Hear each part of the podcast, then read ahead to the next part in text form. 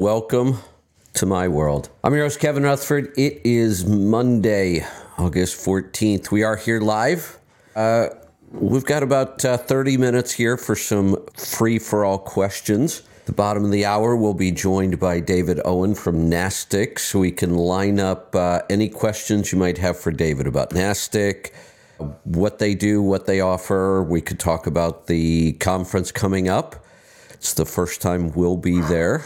Uh, Lisa and I will be there. I'll be speaking, so I'm looking forward to that. Um, or we can just talk about anything you want. Um, you should probably pick up the phone and call me right now. Otherwise, I'm probably just going to tell stories because I have uh, just about nothing today.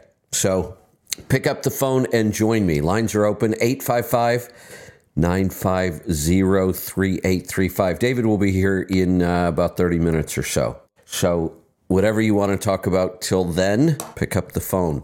Um, this weekend, I uh, spent a lot of time in the kitchen. I've been way behind on that though, so I needed to do that. You know, I hate spending too much time indoors in the summer out here. We have the most beautiful summers ever, and uh, I like to take advantage of them. But the weather really did determine what we did this weekend. I, I know it's been crazy hot in a lot of places in the country this year. We've had the opposite summer, really. We've had a, a, much cooler than normal summer. In fact, I had my timing all messed up in the garden because I was just expecting the hotter weather to show up sooner. And I started growing things based on that in the greenhouse, and then it didn't warm up, and I had to keep them in there too long.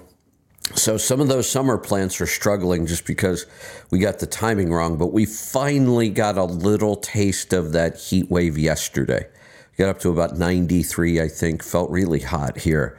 Um, I think we might even get to 97 today. Then I think we have a little more of this tomorrow, and then it starts to cool back off. I think we're back into the 70s by Friday, which has been um, a lot of this year has been 70s maybe low 80s. Really beautiful weather. Like I say, hate to uh, hate to miss it. But I had a lot of catching up to do um, in the kitchen yesterday. So getting ready for the garden. I made a bunch of uh, brines ahead of time so that as I harvest stuff, I can just drop things like pickles. I'll just make a big, um, made probably a gallon of brine for pickles. So as I pick little cucumbers off the vine. I'll just drop them in there and ready to go. And tomatoes and peppers are just cranking right now. So I made uh, about a gallon and a half of fermented salsa yesterday, too. So looking forward to that. Plus, I uh, fermented and canned a bunch of peppers. I have determined, well, maybe not. I have one more option. I've been trying to can uh, pepper slices, like pepper rings and whole peppers, even. And I just can't get them the way I want them. Slices, if you can them, they, they just turn to complete mush. And you only can them for 10 minutes. It's a really short canning time, but they just get way too mushy. So I finally got a perfect brine recipe for peppers. I love the taste of the brine, but I tried another method to, to water bath can them and they still came out really mushy. I did read one more thing that instead of water bath canning, which is boiling, so that's 212 degrees, I saw one article that claimed if you used a sous vide, which we're all familiar with the sous vide, and keep them at 180 degrees for 30 minutes, it still pasteurizes them, but they'll have some crunch left. I may try that. We'll see. The other option, and I did a bunch of this yesterday, is just pickle them and don't can them. Then they're not shelf stable. You have to keep them in the refrigerator, but they'll last several months in the refrigerator. So, and I know somebody's going to say, well, why don't you ferment them? Yeah, I'm trying another ferment. So far, every time I've fermented hot peppers, I don't like the taste of them. For some reason, to me, they just ferment weird. So we'll see. Calls are starting to come in. I told you to call me and you did. So let's get to it. Let's go to Kentucky to get started. Jerry, good morning.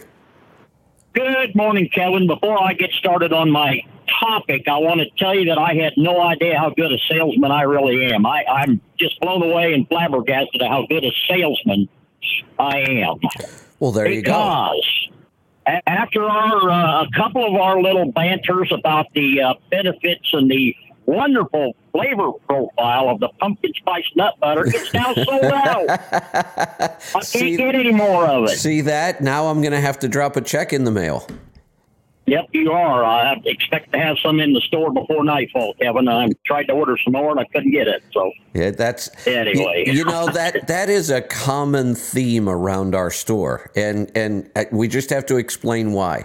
Um, you know, everybody's had supply chain issues the last couple of years, but we we deal with really small companies. It's one of the reasons we're able to go directly to them. Um, most times, by the time companies start to grow, they start working with distributors only. It's kind of like the um, the the shipper broker issue. You know, shippers if they're going to have to work with too many carriers, it's just too hard. So they go to the broker. It's kind of like a distributor. Same thing with with wholesalers and retailers. You can't work with too many individuals. So as they grow, they start to use distributors, but that takes another piece out of the profit. So you know, we do the same thing. I tell owner operators if you don't like the fact that somebody's in the middle taking a piece, well, then change it, go direct. And, and that's what we do. I say we. Lisa's the one that has to do all that work, and she's really good at it, but she manages a lot of vendors. But these are all really, really small companies. And sometimes they just run out of stock, especially when we have good salespeople like you hyping it and then it flies out the door. And yeah, so that's how things work around here. Well, you segued right. You segued right into my topic, I guess. You've had a lot of discussions lately about who your customer is. And I want to expand on that a little bit. I may take a little different viewpoint on it, but technically, I am an owner operator leased to a carrier.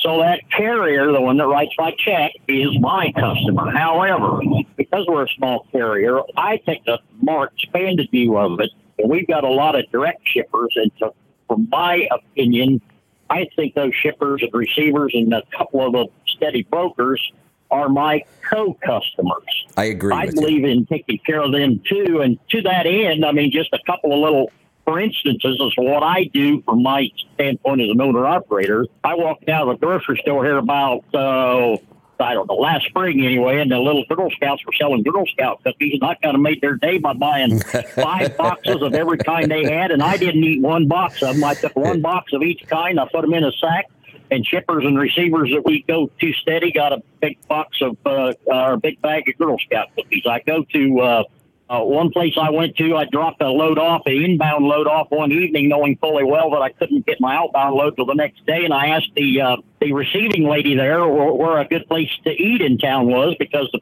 barbecue place I usually went to was closed.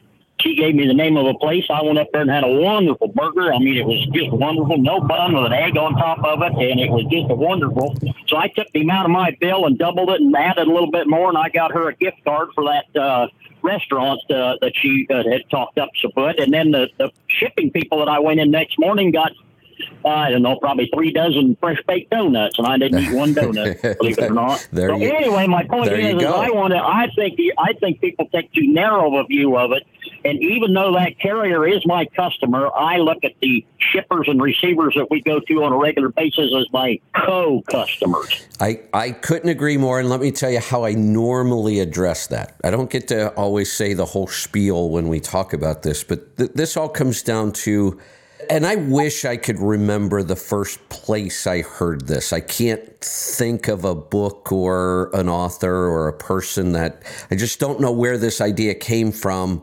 when it's stated specifically like this. But I know I didn't make it up, so I must have read it somewhere and it was a long time ago and it it has directed me ever since. And and the idea is the secret to success uh, and and it's kind of funny because if you type "secret of success" into Amazon, you get like seventy thousand books with that name in the title or some crazy number. But what is the real secret? There is one. There really is. You provide the most value you can possibly provide to your customer. That that's how this all started. That's what it's based around. And it's a simple concept. If you do that, if you provide more value than anybody else, you will always be successful. There's no way not to. Then the question becomes okay, well, how do I do that? How do I provide all of that value? Well, there's a million ways, and one of them is what you're talking about right here. My customer has customers, and if I interact with them, absolutely, what a better way to provide value to my customer by treating their customers really well as though they are mine. That that's a that's exactly how you should look at it.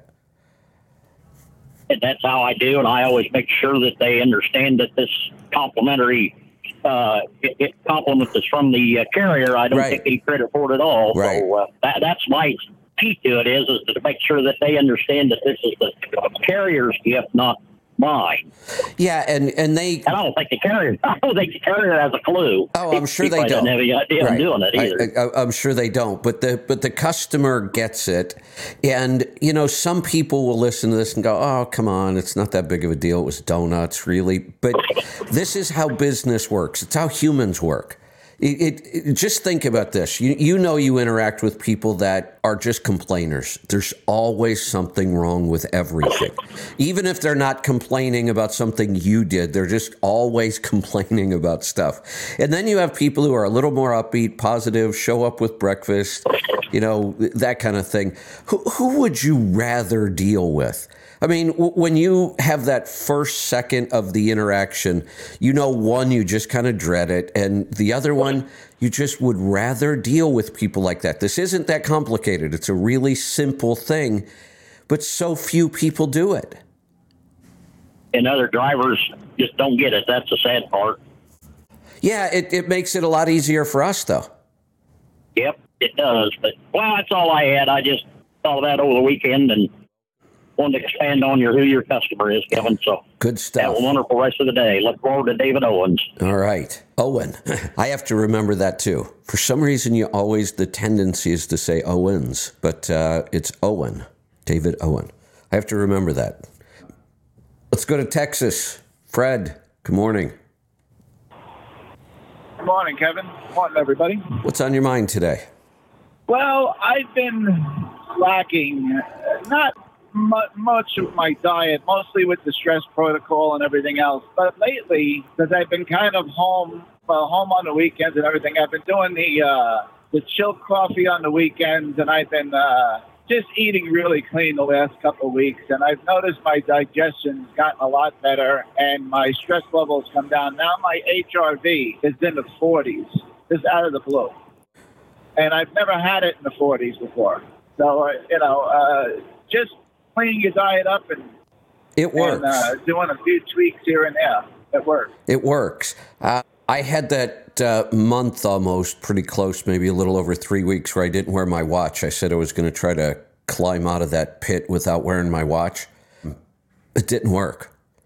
I, I did just. Yeah. I don't know what I was doing wrong. I was trying to figure out which days I should work. I, I, think I overdid it. I think I ended up pushing on days that I shouldn't have been. I put my watch back on and my HRV was down about seven or eight points from before when I took it off, and it was on its way up. And I've just kind of uh, tanked it again. Some of it might have been the idea that I just said, I'm going out to the river every day, no matter what. And I have been um, until this weekend. It really, there was no point in going out this weekend whatsoever because there was no chance of any wind at all. So, uh, you know, I'll right. go out on a day where maybe there's no wind right now and I can practice a couple other things and there'll, there'll be some wind, but I'm not going to go through all that trouble, go sit out there and, you know, on a 90 some degree day just standing there on my board. So, but I was pushing it pretty hard. I also, you know, that phrase, be careful what you wish for, you just might get it. Yeah, yeah. I, I, experienced that this weekend. I said, I am going every day on this board till I get up. No, I'm not looking at the wind. I don't care what it is.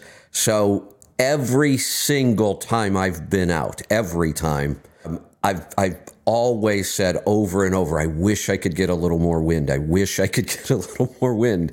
There's just not enough steady wind.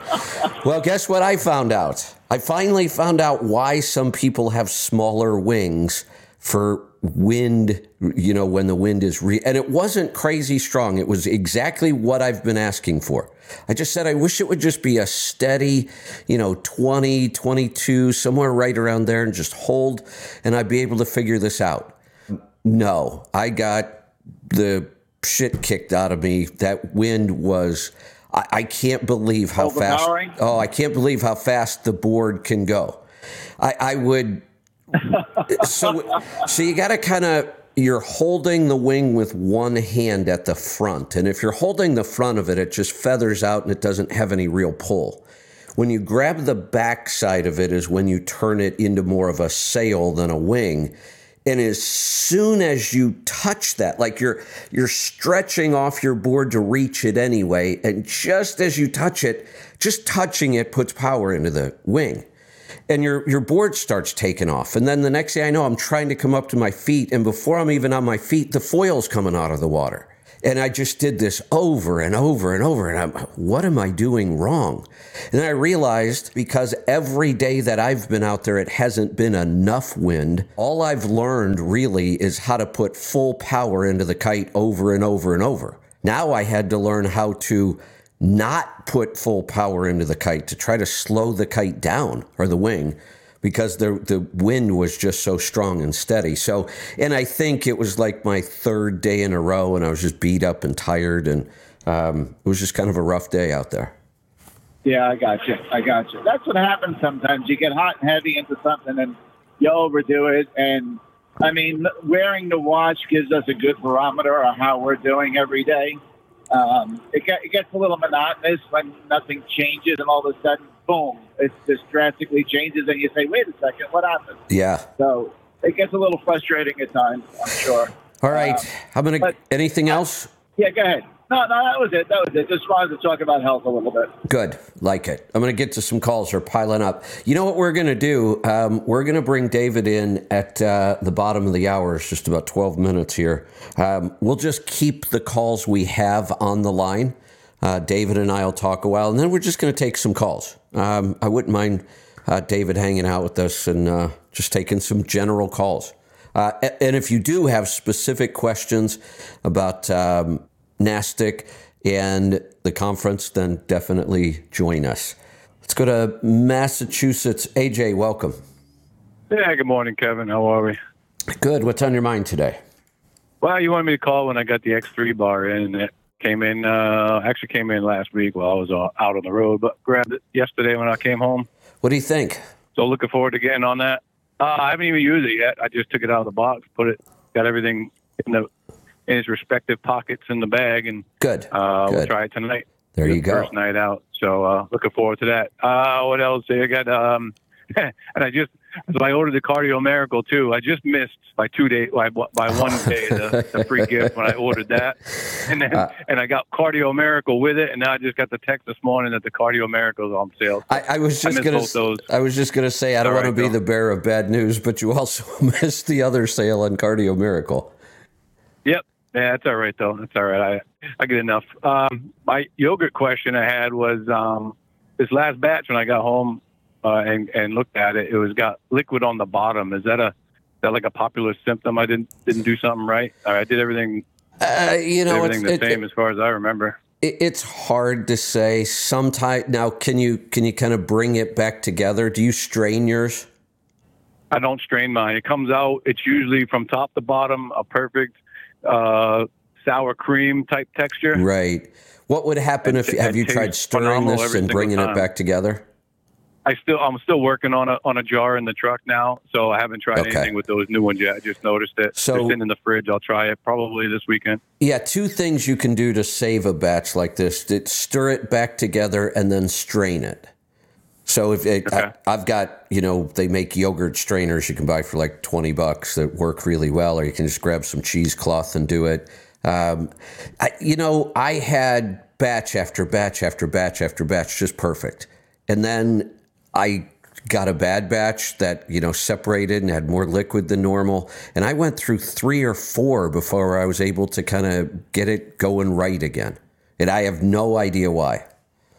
So did you uh, crush tablets, or did you just kept using the old stuff? Now I started went- over again, and, and now I need to do it again. You started over. Yeah, I don't have any yogurt Okay. in the works right now. I haven't made any in a while, and I need to start over. And I know, especially on the L. reuteri, those first couple batches are never any good.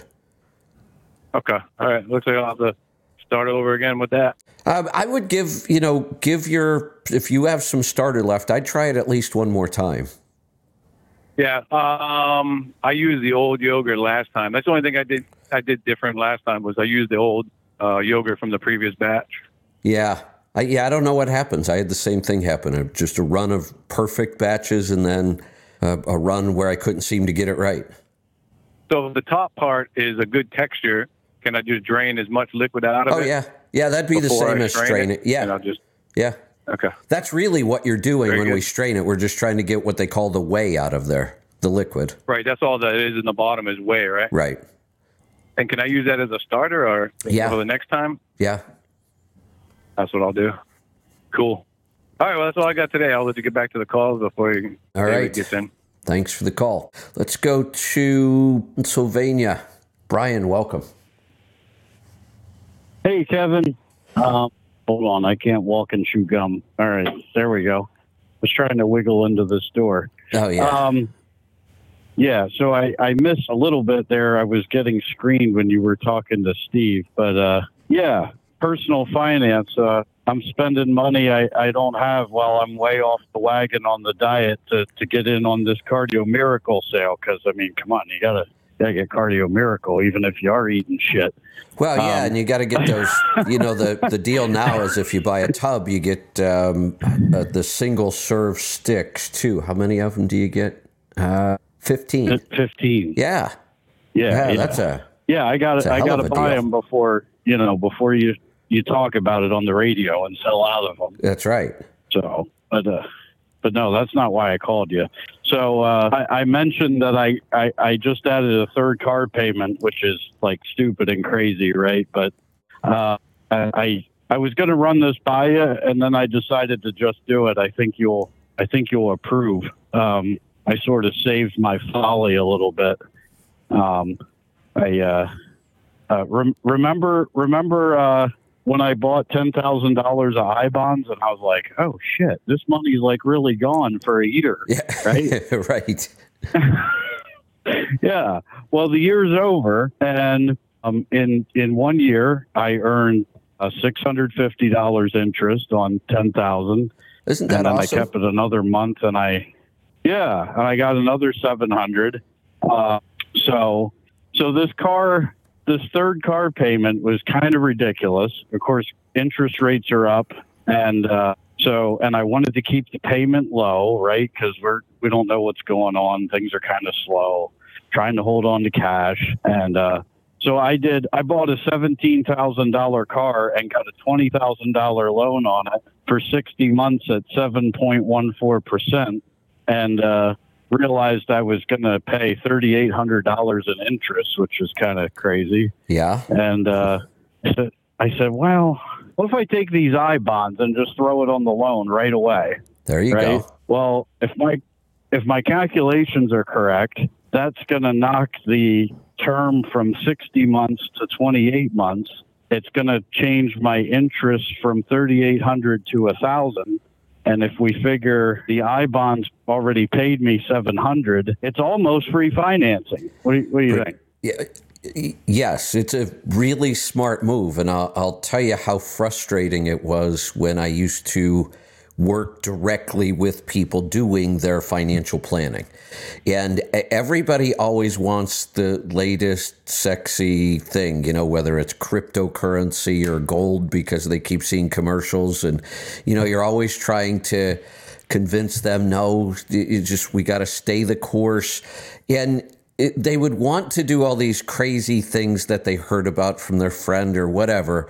And I was still trying to get them to see that their best investment was not investing in anything, it was paying off the debt they had already created. That was a much better return on their money than anything else we could invest in just paying down the debt. I mean, think about it. A car loan at 7%.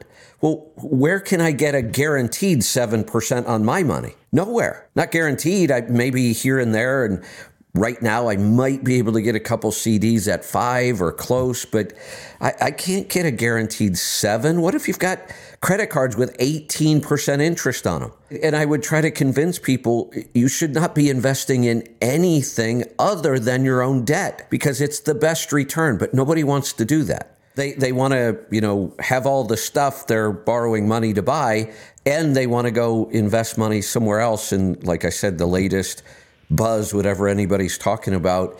And if you just pay down the debt, that's a great return on your money. Then stick with the tried and true, you know, S&P 500. This really isn't that difficult. We we make it far harder than it needs to be. yeah, and and I really wanted to hold on to the cash, but when I saw the numbers on the interest right. and and how drastic the the term was going to be reduced in months, it was like, it was kind of a no brainer. And I, I think I need to thank Neil also. I think he mentioned on a space that, um, you know, not only, you know, you're obviously higher interest on the loans that you just got, right? Probably than what the loans you already have. Right. Um, but the newer, the newer a loan is, the more impact you could have on, on Paying reducing the interest early, early right. on in the loan. Right.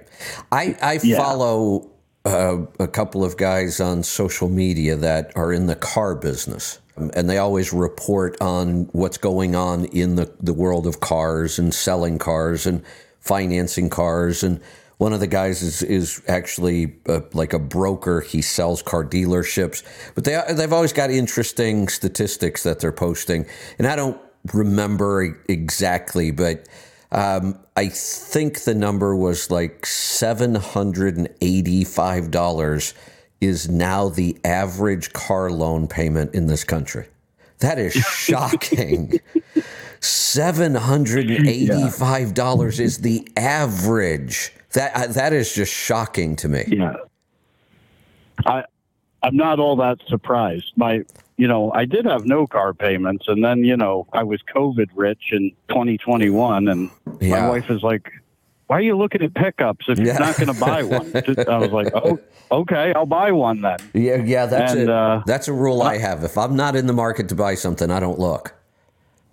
Yeah, well, I, I, I'm pretty. Usually, the price scares me away, but you know, she was like, "Well, don't look at them if you're not going to buy one." It was my birthday, so I just bought one. But uh, all right. Yeah, I mean that's hey, no surprise. I mean, that, yeah. Go ahead. Go yeah, ahead. We're going to bring David in. It's time. Okay. You got to stay on schedule here. Yeah, yeah. All right. So, uh, do you have any questions for him while you're here? You get first shot.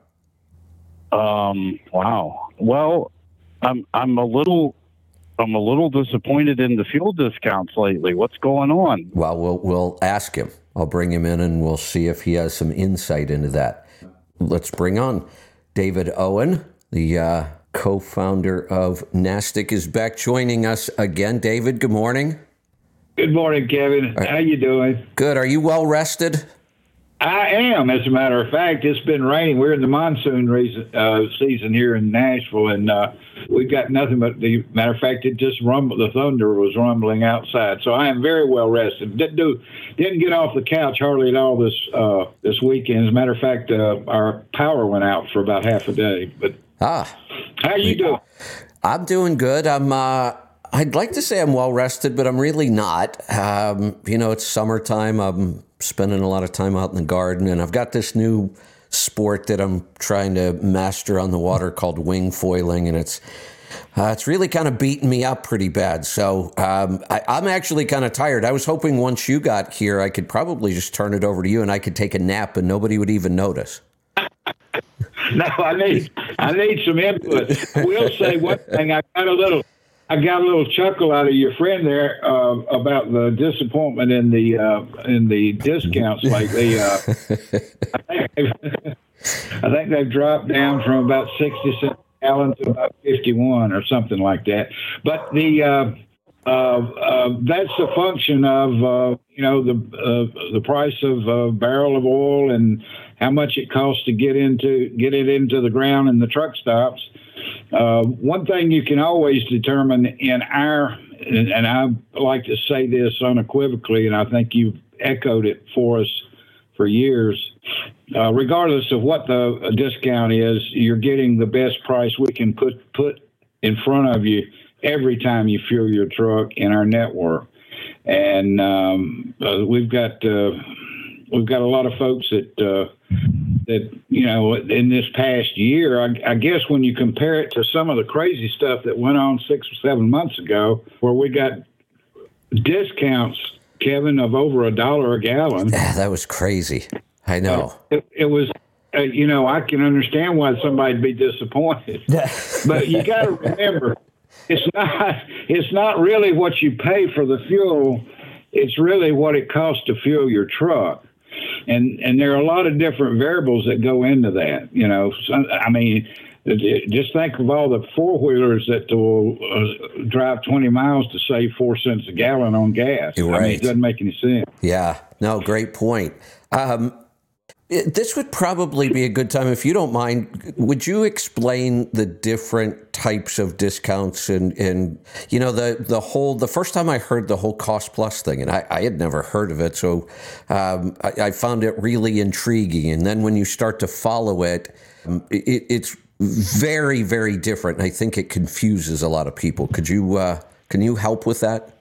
Be happy to. Happy to try. We've we've we spent a lot of time trying to explain it. Uh, and one of the things that's difficult is almost all owner operators and small guys have been uh, programmed over the years to shop fuel by the marquee. And uh, and that and you know with all the humility I can muster, uh, we turned that around when we started offering cost plus pricing to the smallest of carriers.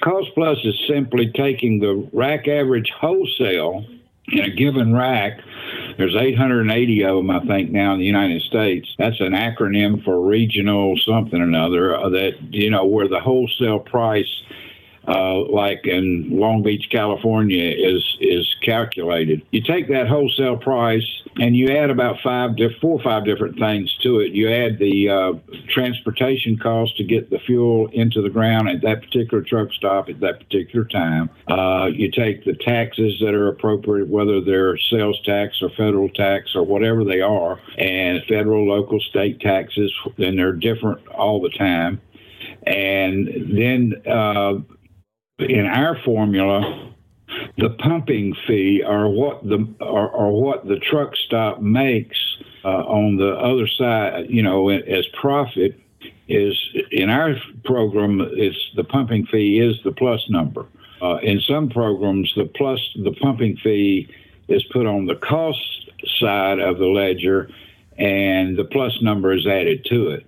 So that's really how you come up with it. The way we do it in our system uh, is pretty intriguing. Uh, we we uh, we take OPIS Oil Price Index Services. We get a feed from them on 24/7, and we snapshot that on on Monday for Tuesday's transactions, for tu- on Tuesday for Wednesday's transactions, on Wednesday for Thursday's transactions, and so on.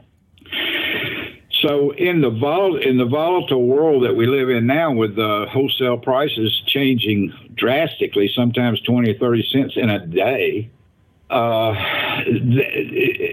our for- one of the great benefits of our program is we can notify our drivers directly and tell them to wh- whether to buy before midnight or after midnight. And if fuel's going up tomorrow, we tell them to buy before midnight. If fuel's going down tomorrow, we tell them to wait till after midnight. And our guys can do that a large percentage of the time because, you know, most of you guys are going to fuel your truck once a day and uh, four or five days a week. You got 300 gallons capacity on on most times, so you can time your you you with a little planning you can time when, where, and uh, uh, uh, you buy the, your fuel, and that little trick or that little piece of data that we give out in our fuel uh, our fuel app uh, can save you a couple of hundred ga- a couple of hundred dollars a month a truck. In addition to those deflated discounts that the guys complained about. yeah. So it, it's interesting to me. I was just thinking about this as you were trying to describe the cost plus, and it, it's fairly complicated. You know, it, for if if the thought process has always been, well, I, I look up as I'm driving down the highway, I look up, see the price, know that I get six cents a gallon off on my card or whatever it happens to be, that's pretty straightforward. Uh, listening to you explain the cost plus, and then believe it or not, I can make this whole fueling decision even more complicated with the topic that I have a hard time explaining to people. Um, the X tax price. So for owner sure. operators paying their own fuel tax. So first off, we got to qualify this. If you're an owner operator and you're paying your own fuel tax, I don't care who files the paperwork. A lot of times the carriers, if they're leased, they would do that. But if you've got your own authority, it certainly applies.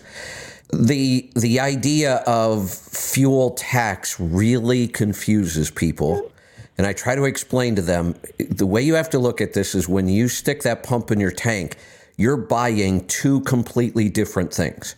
You're buying some fuel and you're paying tax that has nothing to do with anything except you're paying for it right now. So, you know, if, if we're ever going to compare fuel prices because all the states have different taxes, we have to take this tax out and and trying to get people to understand that. And they think well, eh, they believe that where they buy their fuel has something to do with their fuel tax. And it doesn't. It, it's only where you drive your truck. That's what determines how much fuel tax you owe not where you buy it. Where you buy it well, all that, that does is give you credit but then that all has to be reconciled at the end and that that's where it starts to get people really confused. And what happens i think is is they look at this whole idea of fuel buying and they just say ah that's too much work. There's probably not enough savings and they just start buying fuel wherever they are when they need it. And your card and strategy and and that just that little bit of heads up prices going up, prices going down. Between that and understanding fuel tax, the savings here for one truck is probably four to five thousand dollars a year. Buying your fuel correctly. Uh, if we throw in your discounts, that number gets even bigger. But but that's that's a significant amount of money for learning one strategy.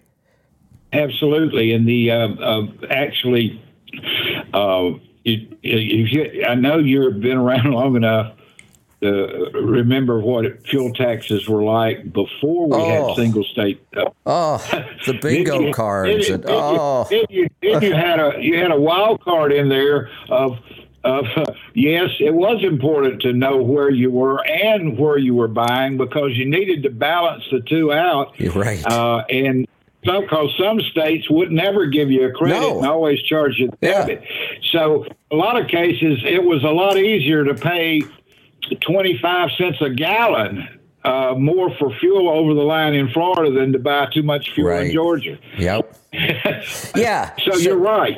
Well, and one of the, one of the one of the pieces of the puzzle that we provide with our data with that fuel app is we give the um, X tax number to the carrier. Yes, you do. I love that. That is a real yeah. benefit. It is. It is, and we're working hard on uh, on getting to the point where not only can we do the paperwork, a lot of the legwork for fuel taxes, but actually trust our numbers and and and make sure that uh, we're giving you the correct data off your transaction. So we're working hard on that, and that'll save a lot of small guys a lot of time and headache. But uh, I, I'm and those, for those guys that weren't around before single state uh, fuel tax reporting was around, you had to have a fuel tax account in every state you ran in, and you had, you had to rectify the amount of gallons you bought with the number of miles you get, by your miles per gallon per truck, and it was you, it was a mess that even the smartest folks in the world couldn't figure out. And just the work you had to file every quarter. You had to file a tax return with every state you drove in that quarter, every state you had an account with. And it, it Exactly. was oh what a and everything was done by hand back then we didn't have any electronic forms and you know go online and do it or your software does it for you or you sat down with the paper and all your receipts and you filled out fuel tax report after fuel tax report we ran into this guy. One of the one of the things that got us uh, didn't get us airborne, but it got us to the airport uh, back in the day was one of our first products. Was we found this fuel tax guru uh, who had a, a company called Transportation Services in Nashville. And he, I started listening to him, and I, I'm sure you were probably doing this at that time as well, but uh, I didn't know you then. Anyhow, this guy started riding around with me, and we started. Uh, we would do go in and do a fuel tax analysis for small guys, yeah and he never left anybody's office. Never left anybody's office, and it didn't take all day. It took about an hour. It never left anybody's office that he didn't find two, three, four thousand dollars laying around in un I'll bet uh, uncollected credits and stuff like that. It was one of the one of the great little consulting things that we did early on that gave us a lot of credibility and and and uh, got us to, got us got us airborne anyhow. good stuff. Hey hey Brian you're uh, you're still lurking there in the background. Anything for David? Where'd Brian go? Thought he was there. Maybe I should refresh my screen. Let me check. Yeah he's supposed to be there. Oh, I'm here. there Sorry. you are.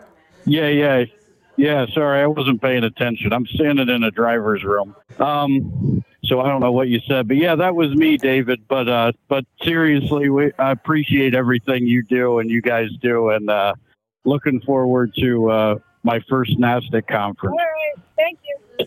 Oh, we can't wait. Uh, looking forward to it as well. Where are you Where are you from, Brian? Where do you hail from? Uh, the Allentown, Pennsylvania area. Oh, cool. Cool. Well, uh, uh, have you got have you already registered for our meeting and everything? I did. Yep. Wonderful, wonderful. Can't wait to meet you. And uh, uh, Kevin's going to be playing a, a big role in this year's conference. Uh, he's our he's our keynote speaker, and uh, and I'm he told me that, that he didn't do well just not doing anything. So I've got him busy for about sixty hours. he will be he will need a weekend. He will need a weekend of rest when he gets back home. I, I thought I saw something on my Right. schedule about peeling potatoes, but I wasn't sure. Well, it was unloading, un- unloading a truck or two. Oh, don't- maybe you that's know, what it was. Okay. Yeah. Yeah. There you go. Did you get my email the other day that I sent about that little rant I've put out? Yes, I did, but I haven't had time to read it all yet. Well, good God, man. I know. I know. The, the, every day last week, the the river was calling me. The wind conditions were good, so every day last week, when I got done with my show, I went and played in the water. Oh, cool. Well, that's great. Yeah. Uh, I want to get you. I want to. I, I don't know when we're going to do it, or between now and the conference, I'd like to get you and your wife down to uh, the Panhandle uh, for three or four days, and Which is the best way out here? Take the left or go back out? oh, I think you take a left.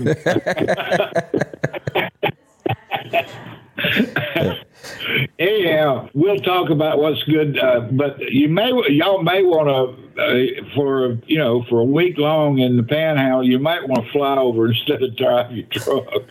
Oh, you know, we RV. uh, we're we're planning just the uh, the the world tour again. You, once we leave here in the coach, sometimes we don't come home for months. Oh, cool. Yeah. Well, I, I want to put I want to put the Panhandle on your schedule sometime. Sometime probably mid September or late September. Uh, we can't take off out of here till probably like October 10th is what I'm looking at. Okay. It's probably about the soonest we can get out of here. Well, then, if y'all come down, uh, come down uh, between then and the end of October, you can you can just stay on tour through through, through into our meeting, which That's is right. November the second. Yeah. Okay. Well, that's we can talk about that off air. I don't want to take up our uh, your time by talking about that kind of stuff. Yeah. Well, that's all right. That's our time. I, I- just Anyhow, since you go ahead. since you haven't since you haven't read my email, I'm I hate to read stuff on the phone, but I'm going to read you this because it was kind of a it was kind of an epiphany in the middle of the night. I have them all the time, but anyhow, it's going in our newsletter, and you'll be the, uh, your listeners will be the first to hear this. Oh, good. I believe I've I believe I've come up with one of the main causes of failed policies, guidance, regulations, and laws that come out of Washington. While almost every change negatively impacts small carriers and owner operators, while with every change there's a litany of unintended consequences and added expenses, and while there's rarely a related improvement in safety numbers and ultimately never any accountability for the lack thereof. And here it is. Almost all input data, intel, and resulting premises are manufactured in classrooms, laboratories, in Silicon Valley using computer models, artificial intelligence, voodoo science, and relative risk. In other words, created in a vacuum and only using data that supports the basic premise without dissent. I think policies would see better results and outcomes if there were more real world, hands on input from professional drivers without these tri- ideas tried, tested, and subjected to a resurrected scientific method and statistically and statistical integrity that used to be the rule and not the exception.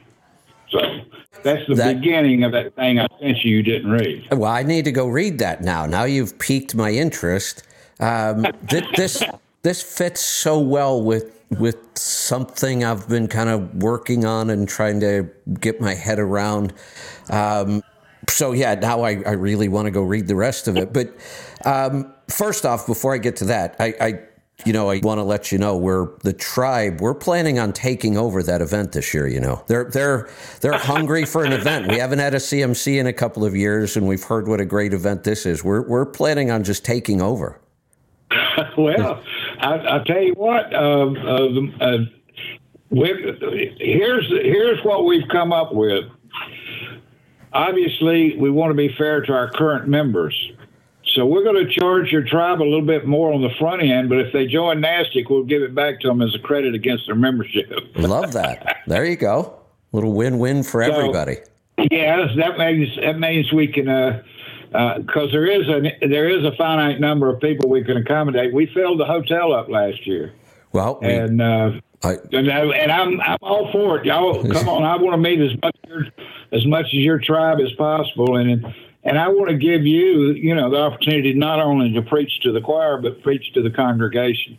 Yes, I'm looking forward to it. You know, we've had uh, a couple of the other speakers on with us, and I think we have a couple more still coming. We had um, uh, Joe Rajkovacz was with us last week. Uh, Joe's a great guy. We had a great conversation with him, and Don Mann um, boy, what a what a great time we had with him on the air. Yeah, he's amazing. I've heard him speak before, and uh, very, very interesting, interesting stories. And uh, I think everybody will like everybody that uh, loves America will love hearing him. Yes, absolutely. Um, I'm I'm really looking forward to it. Yeah, the uh, I call it the best three days in trucking, and um, uh, we've really we've really put on some. We we really missed not doing it a one or two one year. Just we just missed one year with COVID. Yeah. Um, by the way, were you the guy that came up with that COVID rich, or was that Brian? Um, I think he said he was COVID rich. Oh yeah, that's right. That's right. Yeah, that was Brian. Boy, they were just they were just yeah. handing out money. I've never seen anything like it. Well, they're still trying to do it. Yeah, I know. So uh, let's talk about that for a second because it, we were, you know, a big part of helping people figure out what they should do during that time. You know, should you take the PPP money? And, uh, you know, I was so torn on this because I hated to see it. it. It had to happen. Some businesses had to get that money. I mean, when you shut a business down, something's got to happen. Um, but the whole thing was such a mess. But but I was telling people, look, you, you got to think seriously about this. If the government's just handing out money to your competitors, um, if this has affected you, you've got to take the money. Then they came out with the EIDL loan. And I was telling people the opposite. No, look, I, I wouldn't take the EIDL loan.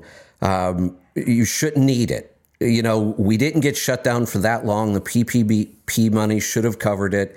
But here's the thing uh, you've been around owner operators a long time. You know this. Uh, it's not that uncommon that these guys can work for decades and never really have ten thousand dollars in the bank, right? Absolutely. How many times Some have we seen that? have to pay. Right. A lot of times they've got it under the mattress in the sleeper unit. Yeah, yeah, yeah. So that's just common. I mean, it, it's these are guys that were making fifty, sixty thousand dollars a year. Some years not even that. Um, I've never had a lot of money at one time, and all of a sudden they were getting ten to fifteen thousand dollars in the PPP money, and then I, I was shocked the first time an owner operator called me and he said, I just got my EIDL loan approved and it was over a hundred thousand dollars. And that was the norm. If you went and applied for an EIDL loan as a single truck owner operator, there was a good chance you were going to qualify for $100,000. Now, these guys have never had that kind of money. And that's just one segment of our society that all of a sudden had a bunch of money. And we wonder why our economy is so weird right now. Well, unfortunately, there, there's a ton of ton of folks that got that money that needed it, and it went to the right place. Uh, there were a ton of folks that took advantage of the situation, in my opinion, like Harvard, uh, that has billions of dollars in uh, in Yeah. assets that tried to take the money, and I think they got their hands slapped and, and hurt their hurt their brand a lot by even asking for the money. We qualified for the money, uh, but I didn't even apply, and, and the reason uh, we didn't apply here, uh, Kevin, we went we went uh, electronic and went home uh, and in in one day. Yeah, right. All four of my when all four of my companies, and we didn't come to work for the first time about seventy-five or eighty days. Except somebody came in and probably processed some drug screens. But other than Yeah. that, uh, and uh, and quite frankly, during that time, small companies were the ones that had the courage to keep trucking. Small companies didn't have that union job where they were going to get paid where they worked or not. Small companies continued to carry America's loads and kept us out of shortages and got medicine, food, fuel, and everything that's essential to us to keep going. And uh, and they we grew. Right, we right. exploded. We exploded during COVID, and then we shut down a second time for about eighty to eighty-five days. It was almost a full full year before we got back to somewhat a normal mode, but our growth curve was not impacted nev- negatively at all. Ex- ex- I expected it probably popped up a little bit. Yeah. So we didn't apply. I've never applied for. I'm, I'm old school, as you well know. I don't want to borrow anything from the federal government, the state government, or anybody else. I don't even want. I don't even. You know, to, to go back to the the idea in your email. So, um, we used to. I mean, we've always been really active on social media. Uh, when we were on Sirius, it, you know, Sirius was our marketing. I mean, that really we did, we we were very lazy marketers because, you know, with that kind of exposure, we always had people coming in the door. We could focus on just serving our customers. We didn't have to really put a lot of time and effort into getting customers. Well, that's changed, and uh, since you know we got canceled, so we've been you know trying to figure out where where our market is. So you know I'm pretty active on social media, and there there seems to be this divide lately, and it's it's kind of interesting. There, there's two groups that are active on social media on this trucking issue. And one of the groups just always seems to be that the answer is somehow the government. You know, and and these are Correct. these are owner operators, and, and I've always thought we were supposed to be so independent, and yet we have this group now that the parking has to be solved by the government, and the broker transparency has to be solved by the government, and the double brokering has to be solved by the government, and on and on and on, and uh, we're in there saying, I, I just, it's not that those things aren't happening. It's not that they're not problems. I, I'll agree with you. We could have better parking. We could, there's lots of things we could improve.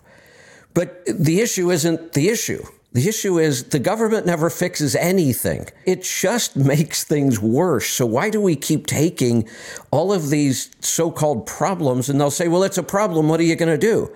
And our answer is, "Well, we don't we're not saying it's not a problem in the industry. It's just not a problem for us. We solved it a long time ago ourselves. Whatever it might be." And that's that's kind of our philosophy on this is before you ever go ask the government, "What have you done?" What have you done to, to make this less of a problem? And what I find is that the guys who are succeeding and who have always had this mindset, you know, we keep talking about this freight recession. Every week we keep saying, when is this freight recession supposed to start? Uh, most of our the people that call in here are still really having a good year this year. They're not seeing any significant drop in rates or volume. Their numbers are still really good. And I think the difference a lot of times is just that mindset. Solve your work right. as hard as you can to solve your own problems first.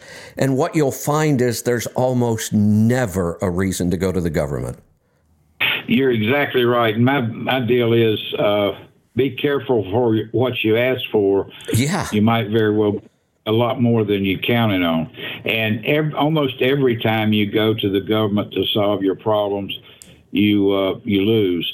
The uh, uh, and I feel the and I don't know how you you know I don't know you that well, but uh, you there there are certain uh, entities that pervert the capitalistic system and and and pervert the marketplace. One of them is unions. The yes. other one is uh, regulations, and and and and the uh, and the third one is monopolies. And one of the things that uh, we look to the federal government, particularly in the Constitution, is to deal with these kinds of problems and not how big our toilet is or what kind of light bulbs we're putting in or change the light bulb, or any of the things that they're involved in. I may have told you this. I don't know. Stop me if I've already said this, but I was fortunate enough, or I, I don't know. Look, I, I got it about 15, 20 years ago.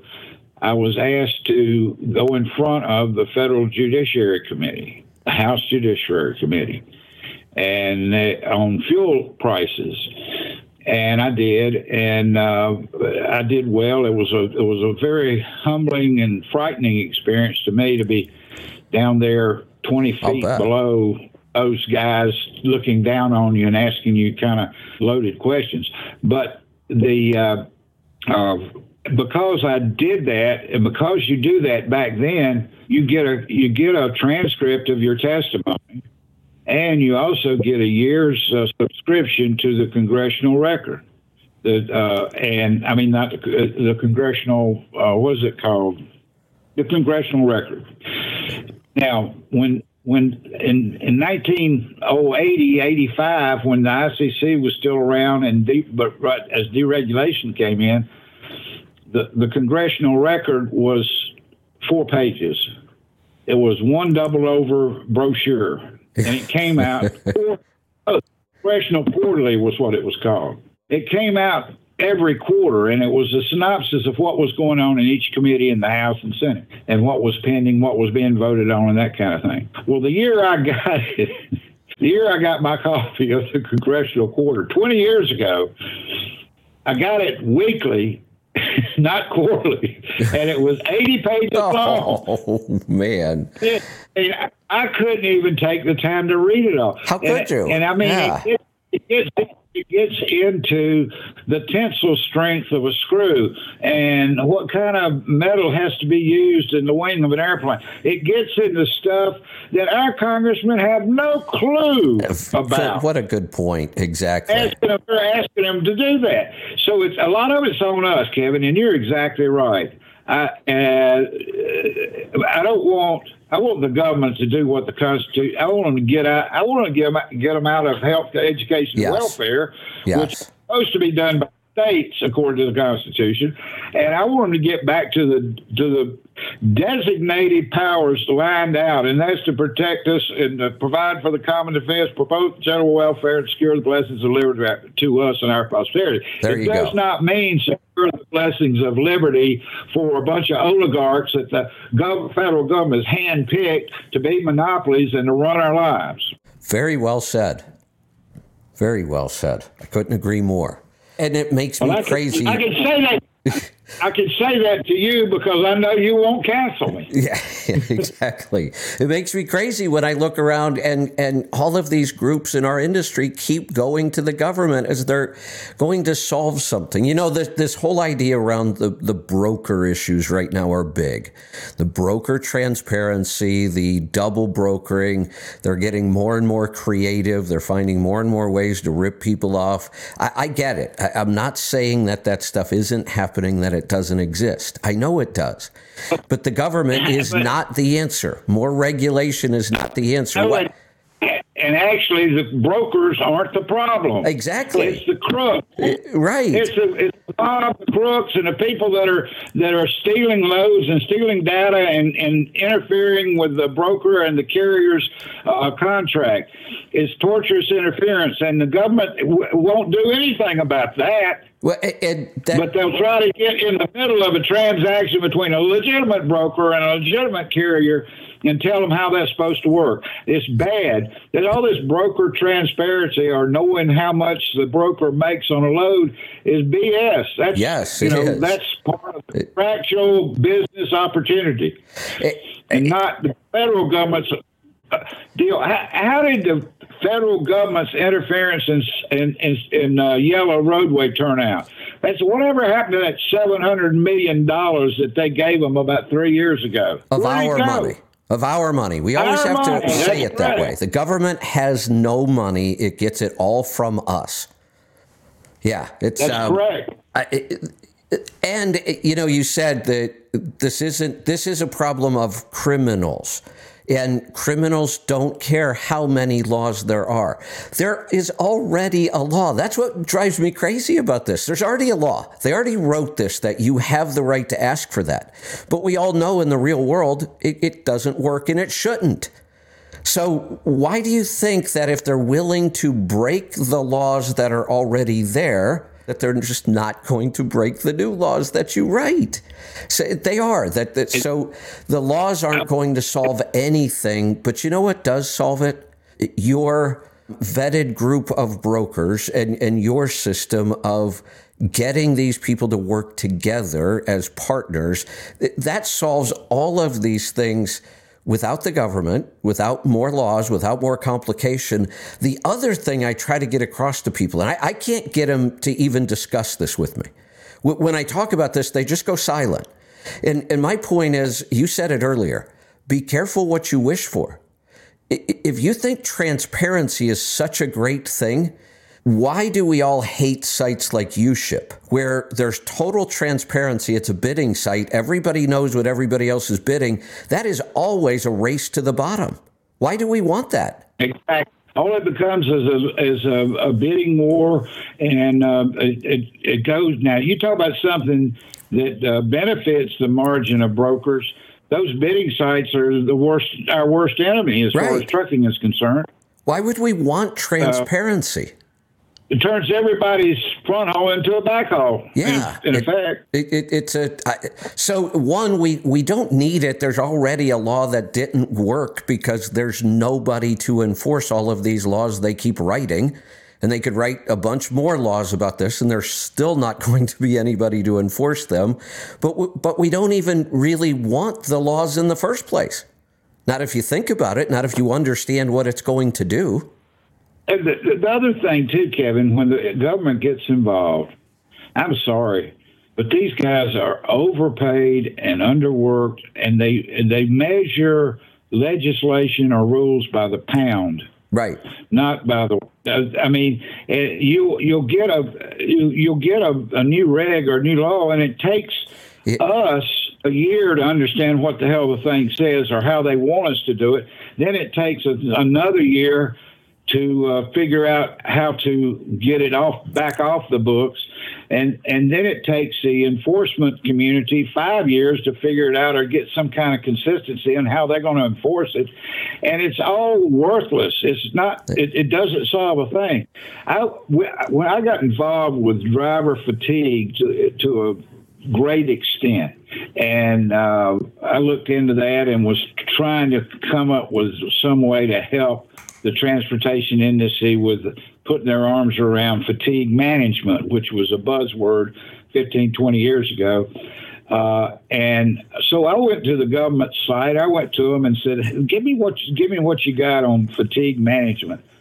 Kevin, I got 10,000 pages of stuff you were supposed to do to set up a, ten, uh, a, a fatigue management program.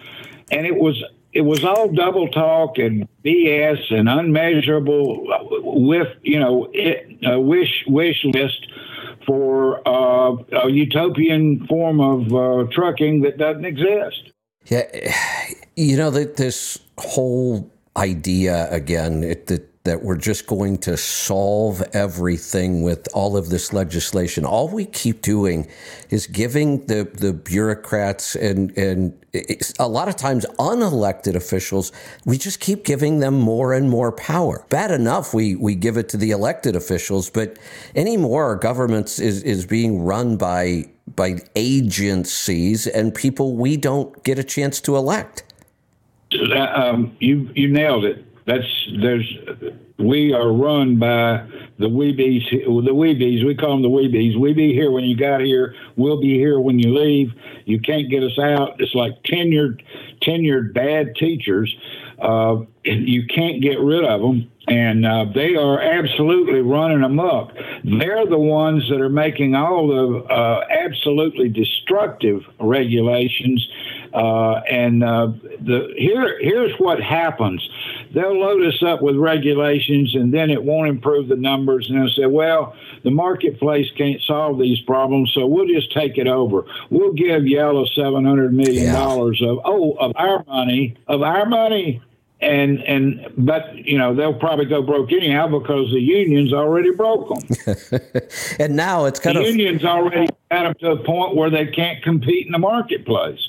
So so the marketplace can't take care of it. It's obvious to me that safety is a huge issue. Uh, when our safety numbers have improved drastically from 1975, 1980 to today, I mean like a thousand, ten thousand percent, possibly in some areas, and yet they'll say, "Well, the marketplace can't take care of it. Owner operators need to go, and we'll just unionize and then socialize transportation." By the way, you won't be able to buy a truck, so the government might well buy it for you. Oh, oh, what a scary thought. We have we've got to fight back against this. Well, the marketplace is fighting back against it, and that's why Yellow eventually went broke anyhow. Yeah, now now it's kind of funny because it, all I keep reading are articles about you know management blaming the union and union blaming management, but who really cares? It's gone. It was a lousy system. It should have been gone a well, long time ago. they were trying to go broke for 30 years. Uh, they were trying to go broke before they brought Roadway down with them. Roadway was a pretty decent outfit. Yellow Roadway should have been let to go kick to the curb before before Roadway and before the government bailout. You know, I uh, yeah, absolutely. I I had um, kind of a front row seat to the whole roadway thing because my I had a contract for almost thirty years with what started as Roadway Package System (RPS), uh, eventually became FedEx, but it was interesting to watch that whole thing. Roadway just kept buying companies or starting them. They started RPS, they bought Spartan, they bought Roberts Express.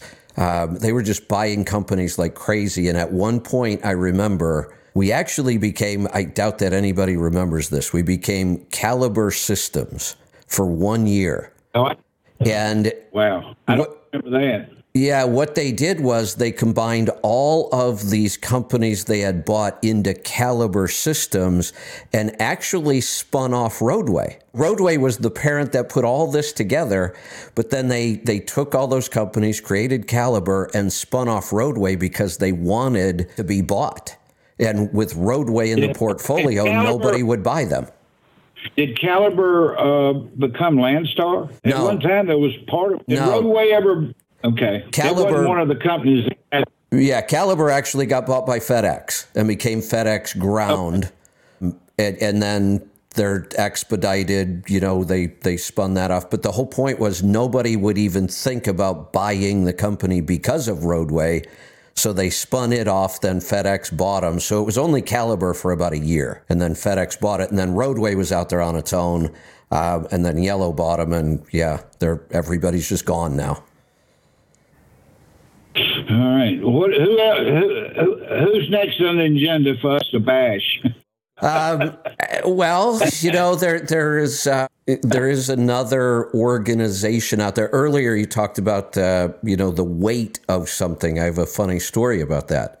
Um, back in the '80s, when um, OOIDA was going after a lot of carriers over their contracts and their chargebacks you know, you're charging your owner operators for fuel. Are you passing all of the discounts along? You're you're giving them a break on tires, but are are you telling them how much you pay for those tires? More of this transparency stuff. And if you remember right, we, we mentioned bingo cards.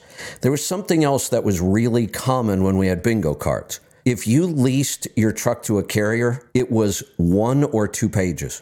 That was it. I, I saw dozens of those contracts back there. One or two pages, that's all it was.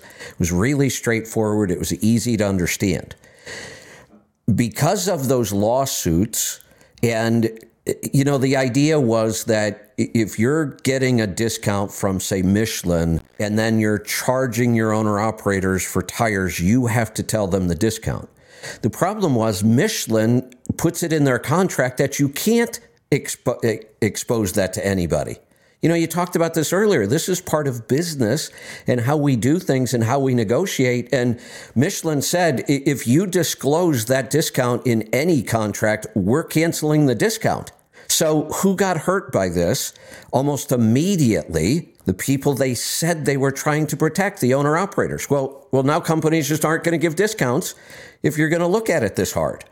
And and then I, I remember being at a conference. I think it was a TCA conference. I was speaking, and um, the law firm was there, uh, Scopelitis, the big trucking law firm, and uh, Greg Feary was giving the presentation. And the presentation Right. was: Is your lease contract good enough to protect you? Was was the idea? And it was interesting. He walked up at the beginning of the presentation and he took a big postal scale and set it on the table. And then he looked at the audience and he said, If anybody here wants to know if their contract is good enough or not, bring it up and I'll tell you. And everybody was like, What? And, and he would just take a contract and set it on the scale and look at it and go, Nope, doesn't weigh enough. that, that, That's funny. yeah, it, but it, it now look at these contracts we have to lease a truck onto a carrier. They're 40 and 50 pages. Yeah, that's true. Who who, And, who uh, benefited from that? Certainly not us.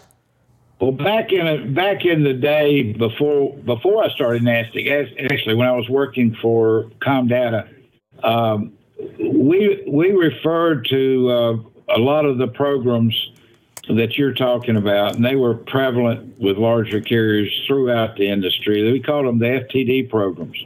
And that wasn't talking about florist either. It was F the driver.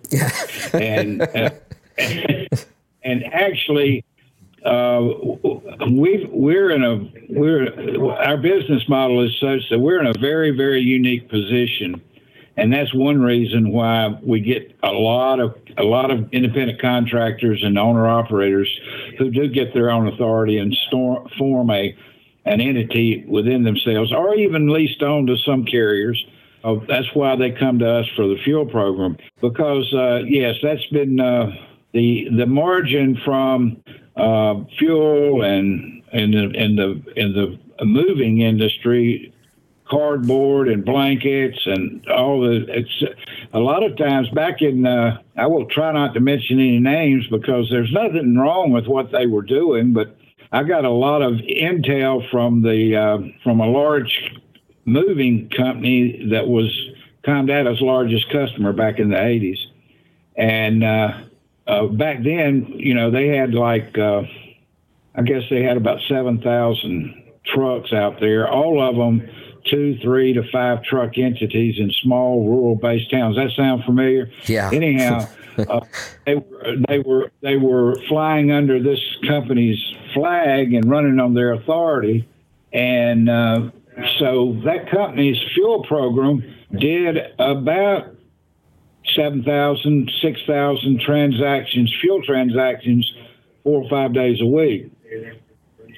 Well, they were buying that transaction fee on our fuel card that comes out of them for about a buck, maybe less than a buck, but they were charging their drivers three fifty. Oh, So, so they were charging their uh, contractors three dollars and fifty. So on seven thousand trucks, they were making two dollars and fifty cents five six days a week just on that item. Uh, so they were making more from reselling transaction fees than they were hauling furniture. I, you know, I, I've said the same thing about lease purchase programs. They make more money leasing trucks to people than they do moving freight. You know, one of the reasons I, I, I've you know always sent people your way for as long as I can remember is I've I've talked about this many times. You know, I, I work in a lot of different industries because of what I do. It's all based around trucking, but like I was a financial planner, so I belonged to an association. I did tax returns, so I belonged to an association. I work in the health side of things, so I belong to a couple associations. And I and I I've always said since my just about my first couple of years in this industry, why don't we have associations like I see in other industries where they they offer education and best practices and services and they teach me how to be better at what I do? And we just always seem to get I have watched so many owner operator associations come and go. Talked about I tried to start one myself. Mine didn't make it either um, but mine, I, I, had a different take on mine. But almost everyone I see, they all seem to start around issues and they all seem to want to just go lobby the government. I mean, it, that was really how OOIDA got started in the 70s with the fuel crisis. And it was a lot of protesting and it, and I guess it's okay if that's what you want to go do. I, I don't like it, but I mean, if you want to go do that, fine. But I don't know why we couldn't get an association that acts like an association. You seem to be the only one. well, it's because I'm not really an association. I'm a for-profit. well, I'm, I'm maybe that's it. Yeah. I'm, I'm a for-profit business, and uh, we we put that in all of our material. We're we are not a 501c. We are not a not for profit. We are for profit. That's why I get criticized. And well, David Owen doesn't give anything for free. He's a he's a capitalist pig. That, blah blah blah. He only cares about the money. But that's just not true. Uh, I, I found out a long time ago that if you don't make a profit, you can't pay your people. That's exactly so, right. Uh, it, money is, is not a bad thing. No.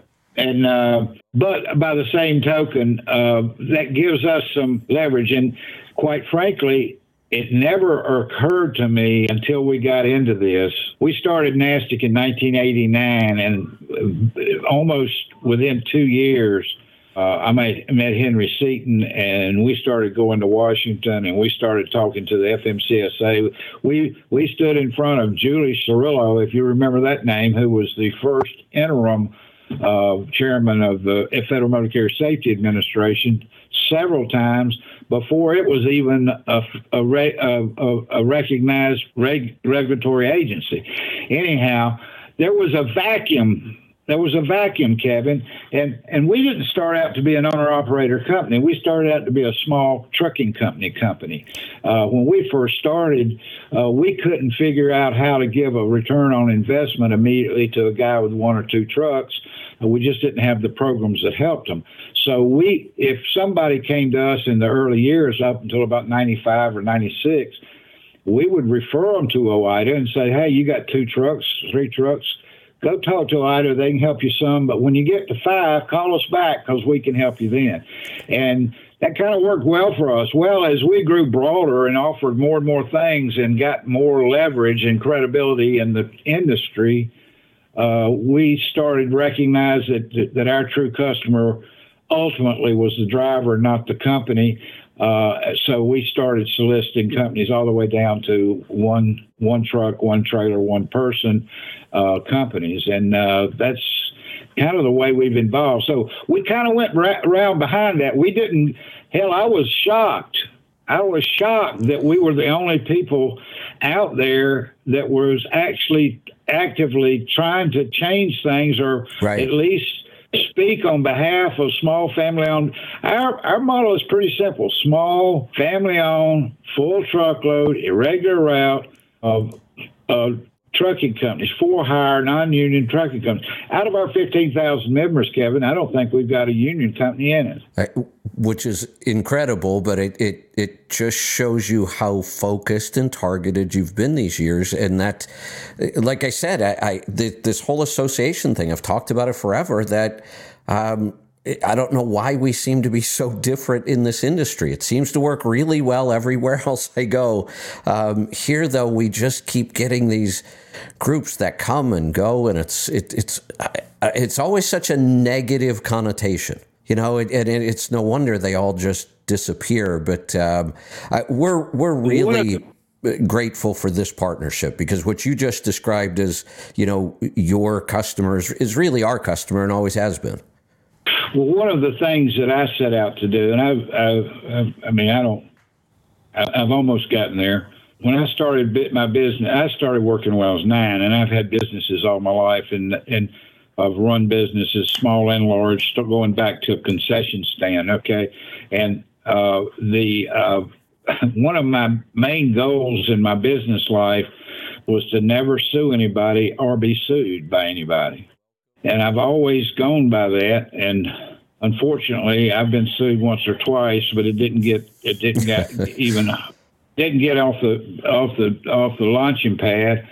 And we've actually sued the government twice. We we went uh, we we went and sued FMCSA uh, one year, and and and this uh, this going back to SDD SDS mentality and using CSA to rate carriers actually violates, in my opinion, uh, the letter and the spirit of the of the case we sent into uh, mediation and got an agreement with FMCSA that uh, they would not use that data to qualify uh, uh, the whether a carrier was qualified to haul your freight or not.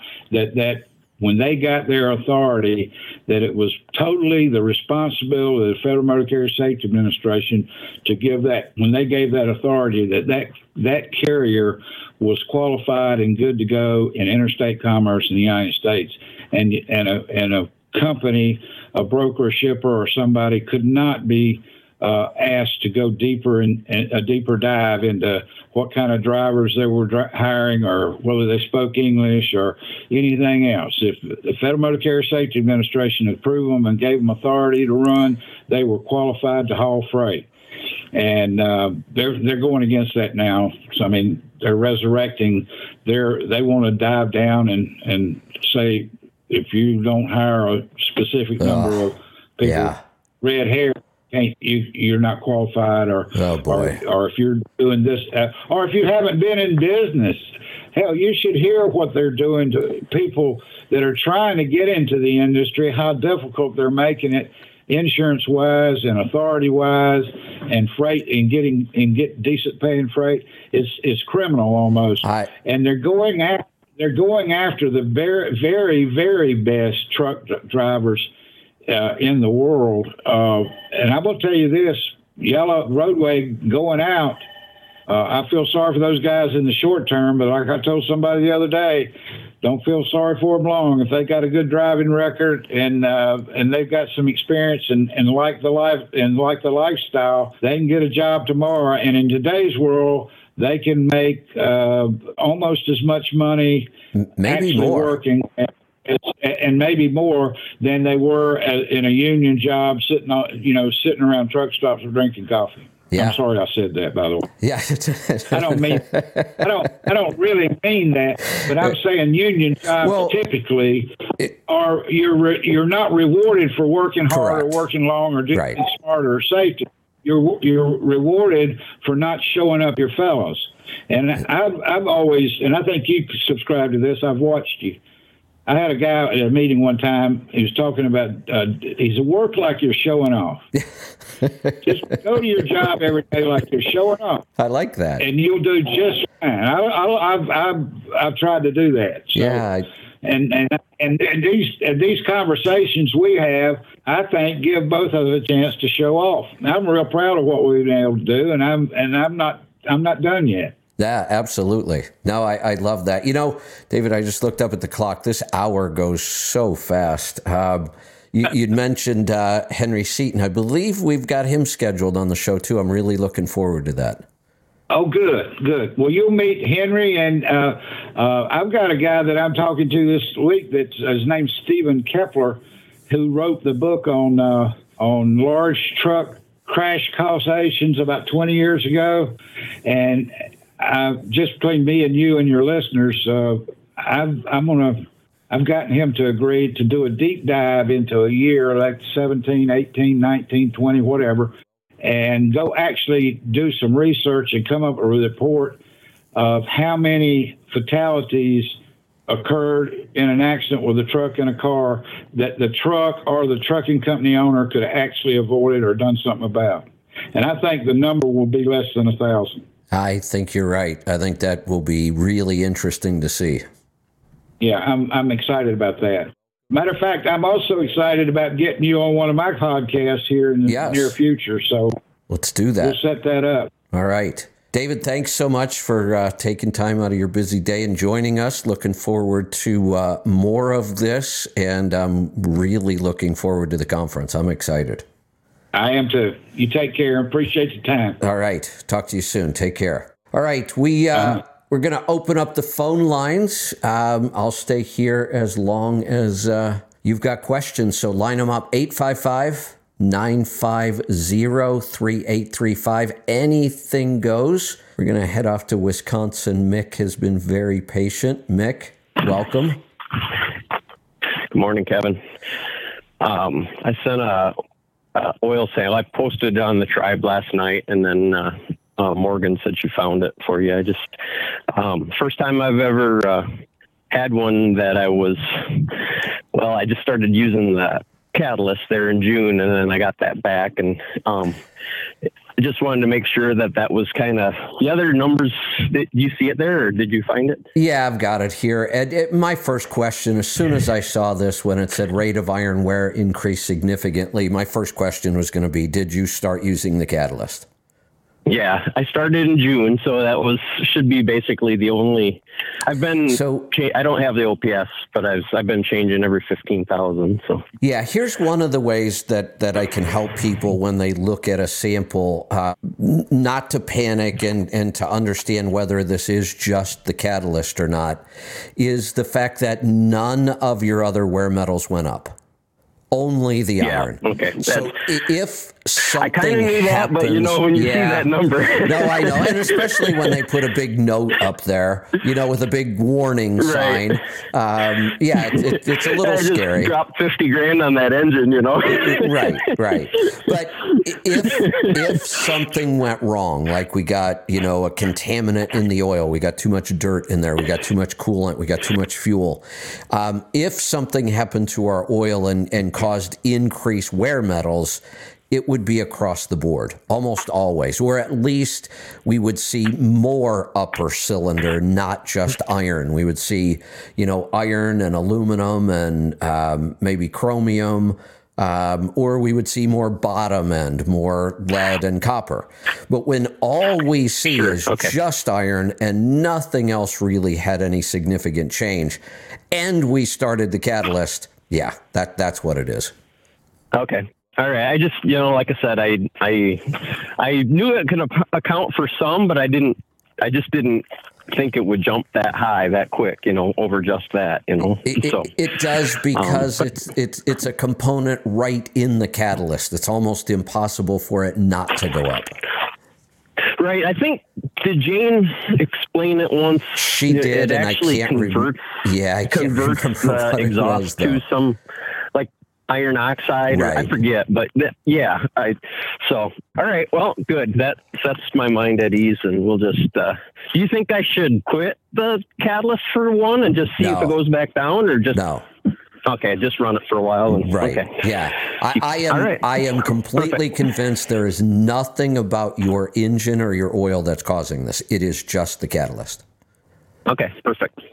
Thanks for your help. You're welcome. You know, sometimes I might not be that clear if there were some other confusing factors in there, but this one's really clear, or I wouldn't say that. Uh, let's go to South Carolina. Terrence, welcome. How's, how's it going, Kev?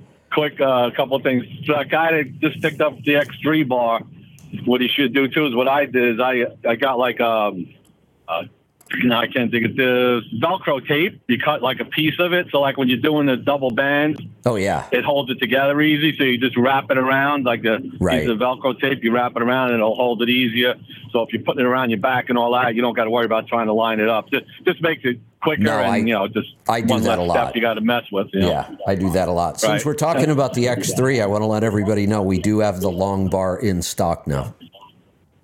And what was the thing with the Cardio Miracle that went on sale today? Is it on sale today? Yeah, well, it's a special. it? If, no, it's it's just starting today uh, through Friday. Okay. If you buy either two 90 serving tubs or three 60 serving, you get 15 of the single serve. Okay, cool. Yeah, I missed that the last time. I have to get it. If they got so the long bars, the long bar is in then. Cool. Yep. Good. All right, so here's the, so I had did hot honey a while ago, and I just threw the um I had like habaneros and chili peppers. So when I when I pulled them out of the honey, I just threw them in a Tupperware thing and put them in the refrigerator. And I don't know how long they've been in there. So the, yesterday I pulled them out. I pulled out the chili peppers. And I'm like, all right, they still they weren't dried out. They still had moisture to them. Didn't have they weren't you know, molded or anything. And I just uh, cut them up and put them in an omelet. The flavor of it was unbelievable Isn't that incredible? and it and it was it, it I don't yeah I mean and, and the, it's weird how the honey still has the hot and then that it's still in there it just And it and It's they're, amazing. they're not overly sweet. There's a little bit of sweetness to them, but it, it's almost like a very unique flavor. You're surprised that you know yours is in the refrigerator doing just fine. All of my peppers from day one, um, I just stick them in glass jars and leave them in the pantry.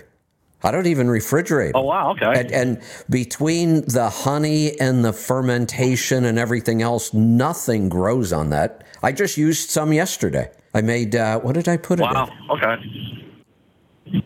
Oh, I put some, I'm, I'm making um, fermented salsa because the garden's just cranking out, you know, tomatoes and peppers, and I've got tons of onions and garlic. And so I made a uh, gallon and a half batch of uh, fresh salsa out of the garden, and I put in a big spoonful of those peppers.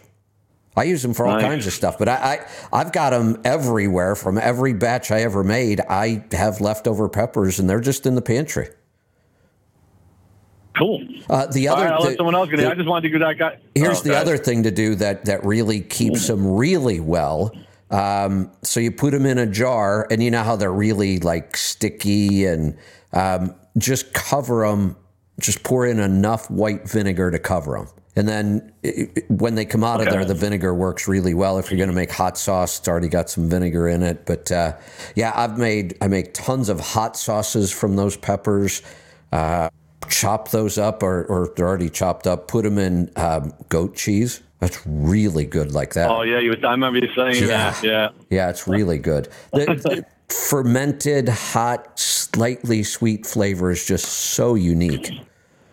yeah definitely all right I'll let someone else get I just wanted to give that guy a tip on that X3 bar that helped me out I think you were the one that mentioned it to me and Yeah. I mean it really worked so Yep, good. all right All thanks, good stuff. Let's go to Texas. Dwight, welcome. Hey, Kevin. Um, would like to talk about my HRV, which has just steadily tanked. Uh, I've had to watch since Christmas, and the highest I've ever been is 30, Ooh. and most time in the 20s. Yes. Oh, boy. And for the last two weeks, last two weeks, I went to unbalanced, and now I'm in the red. I mean, I'm red, the bottom of the list. Okay. So, So uh, I want to know what you think about that, and uh, should I be calling Dr. Wolfson? there's probably a lot of things you could figure out here on your own without a lot of testing or cost. You could do a one on one, although you could just call me and we could keep working through it right here on the air. I don't even think it's going to take a one on one. What uh, are you doing any of the stress protocol on a regular basis? No. Well, there's well, that was easy. Start. Yes. Pick, pick one even. Start doing one a day until you make a habit of it. A- any of the four. They they are all beneficial. They all help. I don't prioritize one over another. Um, when you get to doing all four, I promise your HRV will go up. When you start doing one a day, I bet it's going to go up. When you get to two, you're going to really see the difference. When you get to all four, um, you could take that 20 into the 50s in about three months. Now, here's Okay. the other thing you need to do, though. Um, if you want this to happen as fast as possible with the least amount of effort, you also want to watch your body battery and kind of target your intensity to where your body battery is that day. You know, if you ever got a, anything above, say, 75, that would be a day you would want. I've never been over 75. I'm sure you haven't. Hardly ever. Right. Hardly ever. Uh, what is a high for you then? It's uh, like I say, it, it's a total mess. Um, HRV, body battery, Well, what is sleep. what is a I good day for your for, for your body battery? Could do you get over fifty ever?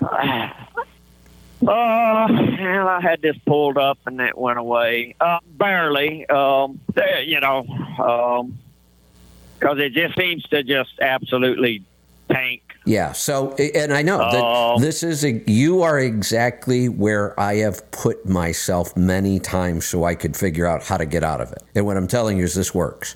You you you find some balance. You've got to de-stress as much as possible when you can. Any day that you got over 50, you should be doing all four. Those are the days where where you push harder. You, you, you do all four. Do the cold exposure, the infrared or the heat exposure, um, the resistance training, and the breathing.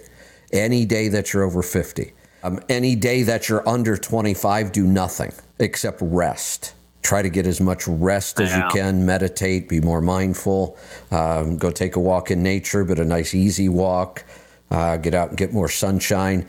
But between the de-stressing and watching the the energy levels and then hitting the protocol when you've got the energy, it works every time. I can promise you that. If you do it, this will you'll work, you'll get out of this, you'll feel much much better. I just pulled up my seven day body battery. And of course, today is the highest, which is because I just, you know, had a decent night's sleep and I slept in and I'm just now, and I'm on the road. I mean, I've just took off about an hour ago, but yeah, it shows 55. But um, my this is this is what my week looked like. Uh, of course, the worst, the absolute worst was Thursday, which was four. The next worst was Tuesday was 15, then 21, couple 21s, 27, 25, and then of course today is because I've just come out of uh, sleeping through the night and taken off and So that's that's what you've got to focus on doing. You, you've got to focus on everything you can to get that good night's sleep. Sleep in if you need to, or rearrange your schedule if you have to. And then when you have a day like today and you did get over 50, use that energy to do the protocol and don't wait till the end of the day because you'll be trashed by the end of the day. So get the protocol in early. Yeah. Well, like I say, today's going to be uh, impossible because I've got 11 hours of drive and 14 Well, here- hour day here's what I can tell you. Yeah. As long as it's impossible, then you're never going to fix this.